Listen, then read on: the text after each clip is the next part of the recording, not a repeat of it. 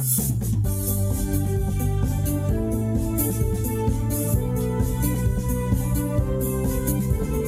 welcome everybody. Let's talk real estate. Your weekly BS with Barry Saywitz about the current commercial real estate market here in Southern California. As we take a no BS look at both sides of the issues driving this market today to find the best solutions going forward. With our man right in the middle, Barry Saywitz. Hey, Barry. Hey, good morning, Paul. And good morning to all of you out there, all of our listeners and our viewers. Welcome back. If it's Tuesday, we're talking real estate. I am Barry Saywitz, president of the Saywitz Company and managing partner of Saywitz Properties. And if it's one thing that I've learned in my 30 plus years of doing this, it's to look at both sides of the equation and try and come up with the best solutions in terms of making decisions in anything you do, but certainly with respect to your real estate world. And today we're going to try and do that. We're going to give you some uh, insights and some updates and hopefully some direction to help you in your decision making. And so I'm excited about today's show. Before we get going, I do want to do a shout out to all of the students out there who by now everyone should be back in school and should be in class plugging away. And for those with limited or no air conditioning, I'm sorry for you. You'll have to get through it, but it is much cooler here in Southern California today. And over the next couple of weeks, I'm hoping it trends down everywhere you are. So with that said, I want to welcome our guest today, Eric Erenstoft, CEO of E3 Capital Partners in Los Angeles. Eric, welcome to the show. You are a, uh, thanks for coming down from LA and making the hike. It's a pleasure to have you on the show. Thank you. Good to be here. Yeah. So Eric is a accomplished author, athlete, CEO, motivational speaker, all of the above. And so while there's plenty of different things to talk about, I want to focus on the real estate brokerage and the lending pieces of those aspects of, of what he does. And E3 Capital Partners is a commercial real estate brokerage company, full service in Los Angeles, and also a full service uh, commercial and residential lender as well. And so, Eric, uh, I want to start with your background. You're a former OC guy now in Los Angeles uh, via many other places. And I'm gathering that you've seen the growth all over Southern California over the past 10, 20 years in terms of the real estate side of things. I, I guess if we take a step back for a second and look at where we were a year ago versus where we are today, certainly many changes in the market and the economy as well. What's your take in terms of of where we were before and, and where we are today? Well, wow. I mean, that's still a big question with getting out of the pandemic. You know, a year ago, we were still working on that. Interest rates were at historic lows, like in your and my lifetime lows. Yeah.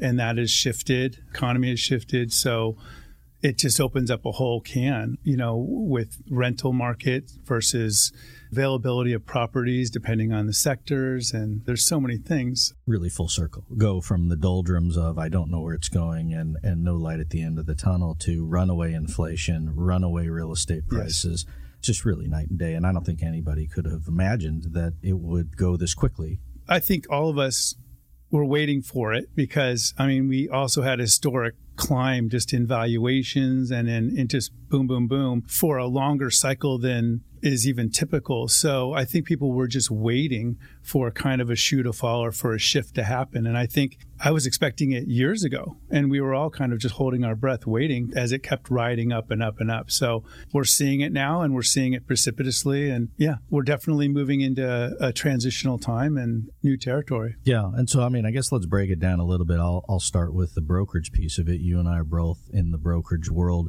and active in multiple different sectors. And I, I really think we talked about it earlier. You have to break it down in pieces.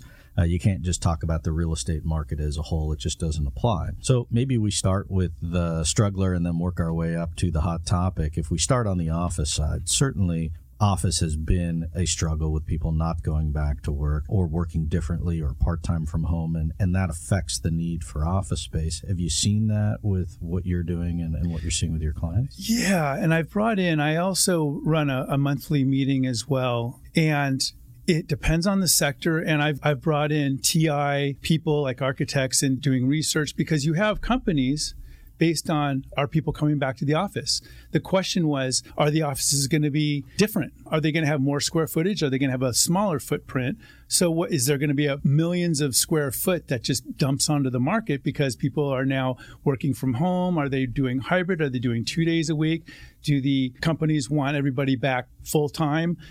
physically at office and the question it still looms as to what companies, what sectors want people back, want to give options, and and that changes the dynamic of of usage and of yeah. even how the offices are being designed or redesigned. If there was another pandemic, are the offices going to be set up where people are sort of more distanced so that even if something happens, it wouldn't disrupt the design of new office spaces. So there's so many questions, and again, it's different whether it's a law office versus, say, right. technology, and, night and day. And to me, the the struggle is if you put your pandemic hat on for a second as the CEO or as the employee, I want to be spread out. I want my own office. I exactly. want to be separated.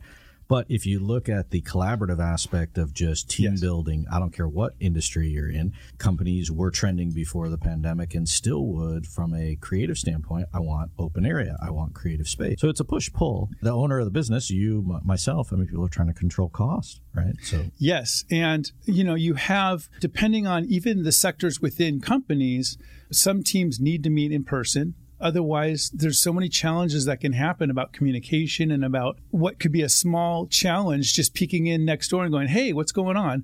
And getting it solved in 13 seconds versus you're telecommuting or you're on Zoom and someone's saying everything's okay and it's not, and you don't find out for a week and it just blows up. Yeah. So small problems can become big problems. And so you see this incredible importance for some teams to be able to meet in person and solve problems and, and work on that. And I've, I've spoken to team leaders and to CEOs about that, and all within the great resignation, right? Which uh, trying to keep retention keeping employees happy and wanting them to stay. So creating an environment and a culture is that coming back in person? Is that giving them the option? Is that so? Right. There are so many challenges within that that affects how the office space and how work is going to be designed, and it, and then it affects what the real estate market's going to do. Right, the need for space to your point, I don't think we've seen the millions of square feet get dumped on the market. No. I mean, we did see companies go out of business early on in the pandemic and yes. end of 2021 just threw in the towel or said, I'm going to work from home or quit or whatever. But lately, I don't see that. What I do see, I'm curious your input, mm-hmm.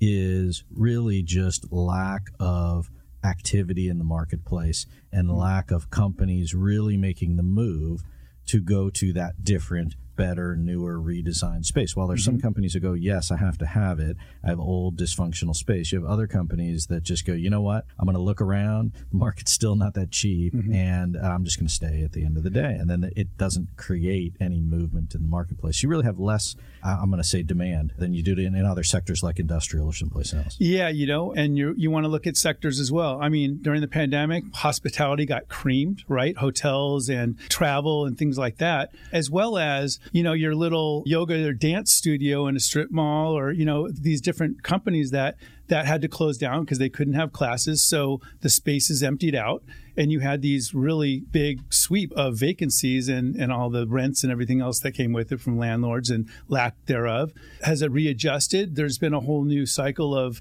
okay, what's going to fill the space? And, and that has to do with the neighborhood, right? I mean, you have some neighborhoods that are fine. I, I'm in LA, Santa Monica, pretty well established and didn't have a challenge, but you go kind of further out, might be a different story. This whole conversation, a whole other sector, malls right? Right. Well, you have so. Westfields and some of these where, well, what's the new mall? The new mall Caruso. seems to be apartments, right? yeah. Well, you have life experiences at these Caruso and Westfields more than you have going to the mall to go shopping for clothes. Yes. You have an experience, and by the way, while you're there, you might pick up some clothes or do some shopping. There's an Apple store, things like that. So that's whole shift just in the 21st century of a mall and an experience is. Those, you know, those are being retasked. Some of them are being torn down and multifamily being built up in mixed use. Right. So, and, and, and I think for the retail side of things, it's really just going to take time. There are new businesses, the ones that did survive seem to be doing well. They've had to do price adjustments and operating cuts and those kinds of things. But at least from the tenants that we have that are our clients or in our properties, they're doing fine. And now it's a question of refilling that space that went dark. But from a restaurant standpoint, yeah, that's a whole nother hmm. sector, mm. right? So you have restaurants that have gone out of business. And then that's really a challenge to refill them because the capital cost to build a new restaurant or retool a restaurant, now you have inflation, now you have sure. supply chain, you have all these other issues.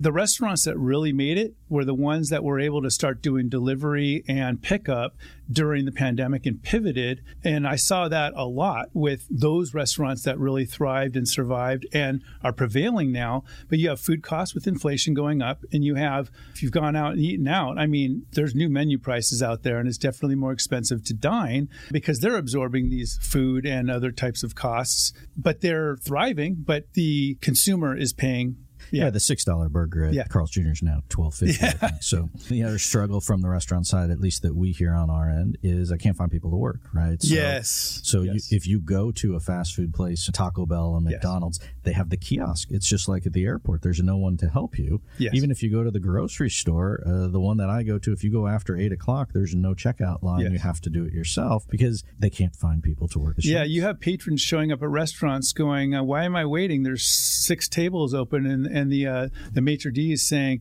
it's not about the availability of the tables. We don't have enough servers right now to serve you. And so we're working on capacity. So you have, yeah, again, part great resignation of staffing and people demanding, you know, different jobs or making different decisions. So it's been very difficult to staff restaurants in, in that sector for sure. So then let's shift gears. We'll move up the food chain and talk about industrial.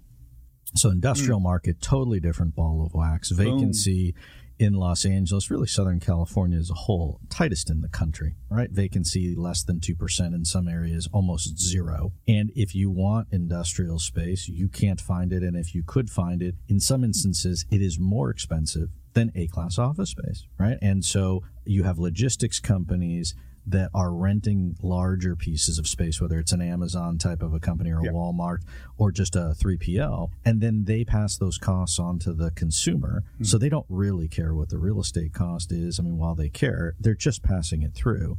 And so it runs up the market. And then you have the smaller business guy who's looking for smaller to middle sized space, just can't find it. Yeah, right? they're getting crushed. Exactly. I mean, you know, and look at what that is. These industrial with maybe office around it, these are the, the Amazon type warehouse delivery type of, which is moving out of bricks and mortar to these, these fulfillment and there's just not enough of it. You have it up in LA too, some of the cannabis things like that. You have that really industry pay, booming. Really pay a premium if you're the yeah, but that's another big. You know, if they're if they're warehousing that, yeah. competing with it. So industrial, even during the worst times of the pandemic, was exploding. I mean, it was bulletproof, and it continued to go up, and it still is frothy. I mean, industrial just. And we've talked about on other shows. I mean, there are older B, C class office buildings being torn down for what is in today's world really the highest and best use. And the highest and best use could be industrial, could be multifamily. It's not B or C class office, right? Mm-hmm. You know, and they're also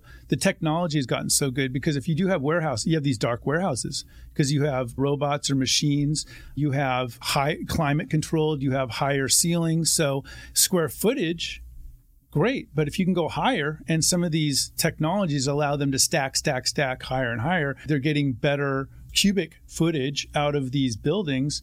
And again, valuations, just everything with technology along with these warehousing. Can't say enough about industrial, just really yeah. booming. So let's shift gears to the lending side because I know that your company does that as well, and they really go hand in hand. To me, the lending side is really two pieces. One is I'm an owner user and I want to go buy a building and I want to get a loan for myself. The flip side of that is I'm an investor and I want to go buy something yes. and I want to get a loan. So let's start with the owner user. Sure. I'm always fascinated with that logic because the owner user, we have clients on the brokerage side on our end that they all want to own a building. And why wouldn't you? If rents are at an absolute yes. high, you'd want to control your destiny yes. and lock it in. However, the prices are at an all time yes. high. Now interest rates have moved up yes. and the goal line gets pushed further away. And so, what do you tell on the brokerage side the clients that are looking to buy, whether it's office, industrial, what have you, for their own use, do you go buy it or do you wait? So, E3 Capital Partners, my company primarily is centered in finance, so commercial and residential finance. So, you're talking owner user, we offer SBA financing. Yeah. So, people can finance up to 90% of an owner user property. It doesn't make it cheaper, but uh, it takes less capital and if they're looking to try to do that and they've been paying rents, their rents are going up anyway. They're looking at, you know, it's just like you're not getting much benefit from rent. But if you actually buy and owner use the building, put it in an LLC, now you have the real estate and then you have the company leasing it from your real estate, you're going to get a tax benefit from that. Of course, you're going to write off a bunch of stuff and you're going to own the building. And even if you only have 10% equity in it, you're still able to jump in. The SBA financing is by Yep. far the best way to go. So if you Absolutely. qualify, if you're purchasing a property that, that works for it, I mean, the short answer of what we tell our clients is you should just do it, right? The issue is if you can find it, right? Yeah. Because the other issue is you have to find a building that actually will work for your company because you are going to be there for some extended period of time, maybe not for 30 years or 20 years, but you're going to be there for five or 10 years. And if it doesn't really work for you, don't buy something just for the sake of buying it.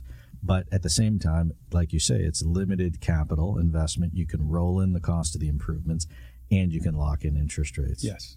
So- Yeah. And yeah, interest it's more expensive with the interest rates going up. And again, uh, you know, it looks like this week Fed is starting to head fake or whatnot, not a fake, to uh, add another three quarters to uh, to the rate. So we'll see as as as they're trying to control inflation and everything else. Um, you know, you're if someone qualified for a ten million dollar building, they may only qualify with the nine. same with the same rates for a five million dollar building now. So, uh, et cetera. So that's definitely a factor being factored in. But that's part of the attempt of trying to slow down the economy without stalling it out, and that's an art. And you know, the Fed, in my opinion, is always chasing. They're always behind the eight ball on that, and and um, and it's you know the market also corrects that as well. So it'll be interesting to watch, and it's been interesting to to see what's what's happening. Yeah, and we don't want to get too political on the show because we'll stick to real estate. But it seems like the Fed got it wrong again, uh, which is why today the stock market's in the tank, and it's almost a certainty. I think that you'll see another three-quarter basis point hike. Now people are looking ahead, saying what's going to happen in the next meeting in November. Are they going to do it again? Because if they can't get it under control, you will continue to see the rates tick up. Which brings me to my next point, because as rates go up, you would think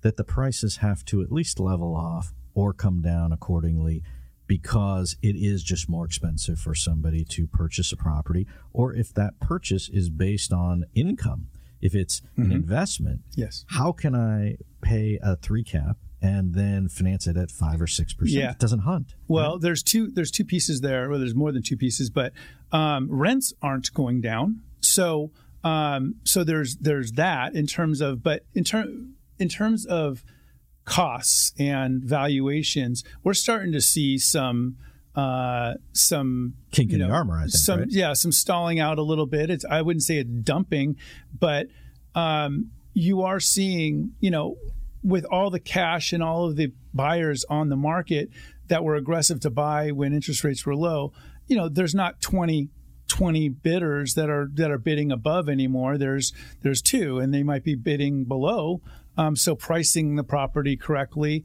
And then uh, especially in commercial real estate you're going to be looking at the revenues and income model anyway. Um, what what is that doing? Well rents are still good and the valuations are still good but i don't think that you know they're definitely not going upward um, anymore. They're people are looking twice and the affordability is less and um, they're having to put more down. Yeah, so and, and so then that makes the barrier to entry that much more difficult. And then the question becomes, uh, curious your input, as you have to come up with more money down, mm-hmm. that moves the goalpost further away Yeah. from the guy who only had a fixed amount of capital. Yes. So the people that are then continuing to buy these types of properties, whether it's an apartment building, whether it's an office building, or a small retail center that's predicated on the rent and the income that's coming in, if you, if my capital is only so much and I can't afford it and I get priced out, and the price is not coming down significantly, who then is the buyer for these kinds of properties? Is Yeah. it REITs. the 1031 guy? Is it the investment groups? Is it the REITs? Depending upon the price points, yeah or and foreign investors, right? Is it all the above? there was an article about um, about having REITs going out and buying, uh, you know, these big funds that are basically um, just hugely capitalized, uh, going and buying this. And what is it doing to the neighborhoods? Because they can buy and hold. Um, rents can stay up, and and it you know not to get political on the show, but it, it's pushing out lower and middle class people out of certain neighborhoods as as they gentrify.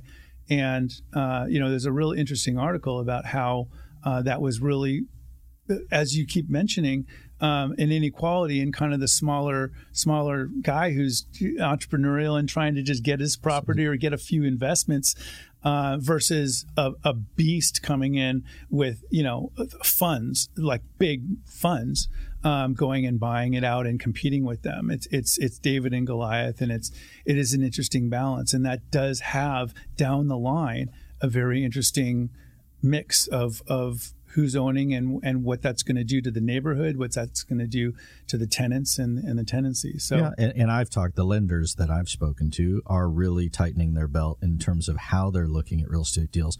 As much as they want to lend and they have money yeah. to lend, and they've told me specifically we want to lend, they're not just giving it out like no. candy, right? And so the mom and pop type of buyer that is trying mm-hmm. to come in and buy a property they're scrutinized that much more because they're not a seasoned operator and they don't have the deep pockets. Even if they are a seasoned operator, um, you the one thing about commercial though in underwriting, from an underwriting standpoint, commercial even you know pre 2008 and 2008 commercial underwriting hasn't changed much which is amazing you know the residential they had to do a bunch of restructuring and all that stuff that we know about the meltdown of 2008 and there's all kinds of compliance stuff but you know, when you're looking at income approach and you're looking at the revenue and you're looking at market rents and you're looking at comp rents around and and being able, you know, if you're going to do a value add where we're getting rents but we're going to improve and then we could bring it up to the neighborhood's uh, competitive rents and and that's the idea of that play. Um, there's still sensible underwriting. The the thing about the lenders that that crushed me um, at the beginning of 2020 when when the pandemic first came out was that they uh, not only did they get scared about who's going to be paying their rents, but also um, they started to handicap. So not only were they doing their regular underwriting, but they're going, all right, well, you have 100% occupancy right now, uh, and this is multifam or commercial, um, but we're going to start handicapping 20% or 10% vacancy because they're scared that the tenants may stop paying right. because of this. Which is real. And so now, yeah. And so, so at that point when we're trying to finance, well, now you're going to, they're going to qualify for less and going to have to bring in more at a time when they're already on their heels. Right. So um, that was a real, that was a real serious issue. But now, fast forward to today. Yep. yep. And today, the issue is that when I go to underwrite it, I'm underwriting at a 6% underwriting rate because yep. that's where I think the future is. And my debt coverage ratio might yes. still be the same. And so now you qualify for less. less. So, what that does do, to, at least to me, is the people, the refi market, whether it's commercial, residential, is done, mm. other than somebody who absolutely has to have cash uh, otherwise, why would you do it? Somebody who has a two and a half or a three or three and a half percent mortgage, why would you go get six percent money unless you have to get it? Unless right? you have to because your your term is up, right? Or your term is up, or you have an event, or you have an estate planning issue, or something like that, uh, or you need the money for a different deal. But otherwise, that's out the window. And so now, when I go to take the property and I underwrite it at the future interest rate then you're right, the dollars are just that much less. And so, uh, have you seen the disconnect between how that plays back to the transaction where you have a buyer and a seller? And then they either agree on a price or the buyer's perception is this property should be worth less because rates are going up, and the seller's still holding on to yesterday's market because we see that a lot. A lot. I'm curious what you're seeing out there. Well, right? There's the equalizer is the appraisals and and um, the seller if they try to hang on to yesterday's price this is residential too. Yeah, it's all uh, it's all about pricing. And uh, if they're pricing it too high guess what? It's sitting on the market. And if they're if they're needing to sell uh, they're hemorrhaging. They're you know the the cost to carry uh, if they're if they don't need to sell and they're that's a great position to be in. We don't need to sell. We'll just wait for our price. But if they are uh, ready to go uh, then there's you know that that's the shift from a seller's market to a buyer's market. That's the beginning of the shift when buyers start drying up uh, at that price point and uh, you start taking a lower offer because it's you know hey I, will take it now for a little bit less than hold on to it for six months yeah. and hemorrhage that much money and i would have i'm going to get less in six months anyway and i've already hemorrhaged more. Right. so why and, not? and we talk about it in our office. We call it surety of close right? Yeah. There, there's no reason to go into escrow or make a deal or start down the path with a guy who's going to come back and retrade you or who just can't perform. Exactly. And, and, versus someone who is absolutely going to close. And so bird the hand, right? Yes. And so take the deal and get out and, and, and move on. We have clients that should have taken the deal six oh, should have refinanced six months ago. Didn't. Shoulda. Woulda. Now let's move on. They come back to me. Those people that didn't, they come Right. back to me like, "Hey," I'm like, and they're, and they're shaking their head going, Yeah. and you're like, I told you so. Yeah. And so, so, so uh, we only have a few minutes left, but I mean, let's talk about where you think we're headed going forward, right? Let's try and look ahead, give our viewers and our listeners of our interest rates going to be higher come first of the year than they are now? Yes or no? yes, Yeah. And our cap rate's going to be higher, the same, or less for investment property than they are today and six months from now. trick question. It depends on the sector. So I'm going to say depends. Yeah. And let's take office. Where? Right. A, B, C Right. cities. So again, it, it, it's real estate is local. Everybody knows that. Probably all the listeners know that. You know, Riverside is going to be different than Santa Monica is going to be different than Irvine. Yeah. Um, so if it's triple net, you know, in, in Minnesota, is it is it a Del Taco in San Diego? So it's all over the place. And I think that with rates staying high, and they will, and you know what, there's still record lows for you know 40 years. It's all relative, Yeah, right? I, I mean, mean, you I- do talk about, hey, six stinks relative to two and a half or three. Yeah. But it doesn't stink in the scheme of things. I was an A. My first house, A plus plus paper. My first loan was eight point four percent, and I was like, I was singing at the top of my lungs, saying, "I just scored the best rate ever. That's even on the market right now, eight point four back in the day." So, um, so yeah, the, these are still relative to you know history, still relatively low. It's just we've had an artificially low interest rate environment for several years, and people of short memory don't even Right. know past People that. forget. Yeah. So And so, do you think that the supply demand dynamic, so industrial, take it for mm-hmm. example, right? Very low vacancy, very high rates. Yes. Does that negate all the other things in the world, whether it's inflation, whether it's higher interest rates?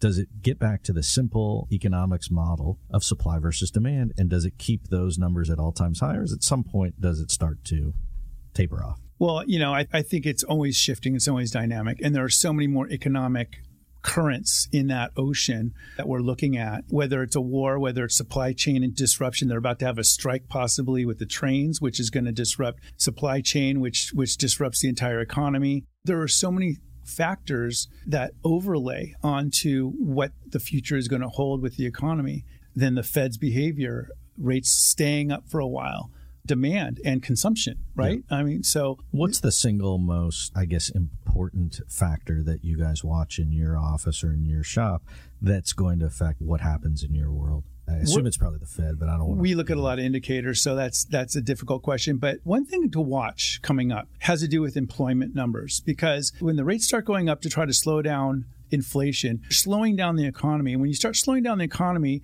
businesses make less money because they're they're selling less stuff.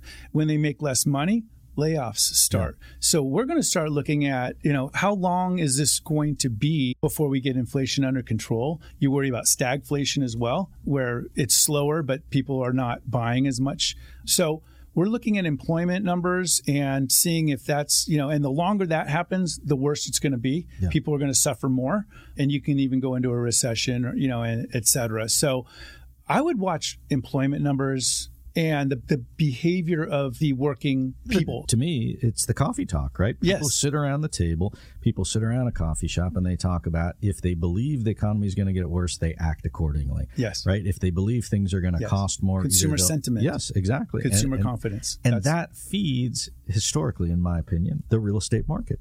Because as much as the real estate market is dependent upon supply demand, is dependent upon those types of things, you also have just consumer sentiment with regards Yes. to it. And so all of those- Emotions. yeah. And so all of those things play into it. I think it'll be interesting to see how, how it plays out. So, uh, Eric, how can people reach you if they want to find uh, your company? So, uh, E3 Capital Partners, uh, you can Google E3 Capital Partners. My name is Eric Erenstoft. You can find it that way. Financing, you need some brokerage.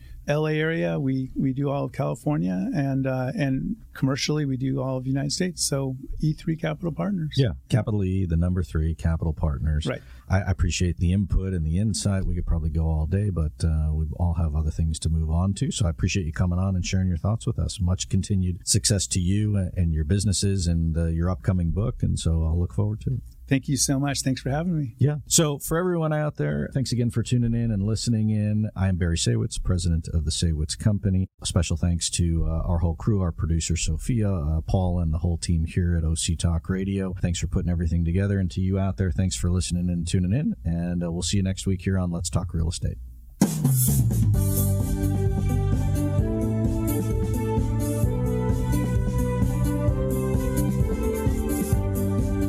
You have it. You've been listening to Let's Talk Real Estate, your weekly BS with Barry Saywitz about the current state of the real commercial real estate market right here in Southern California.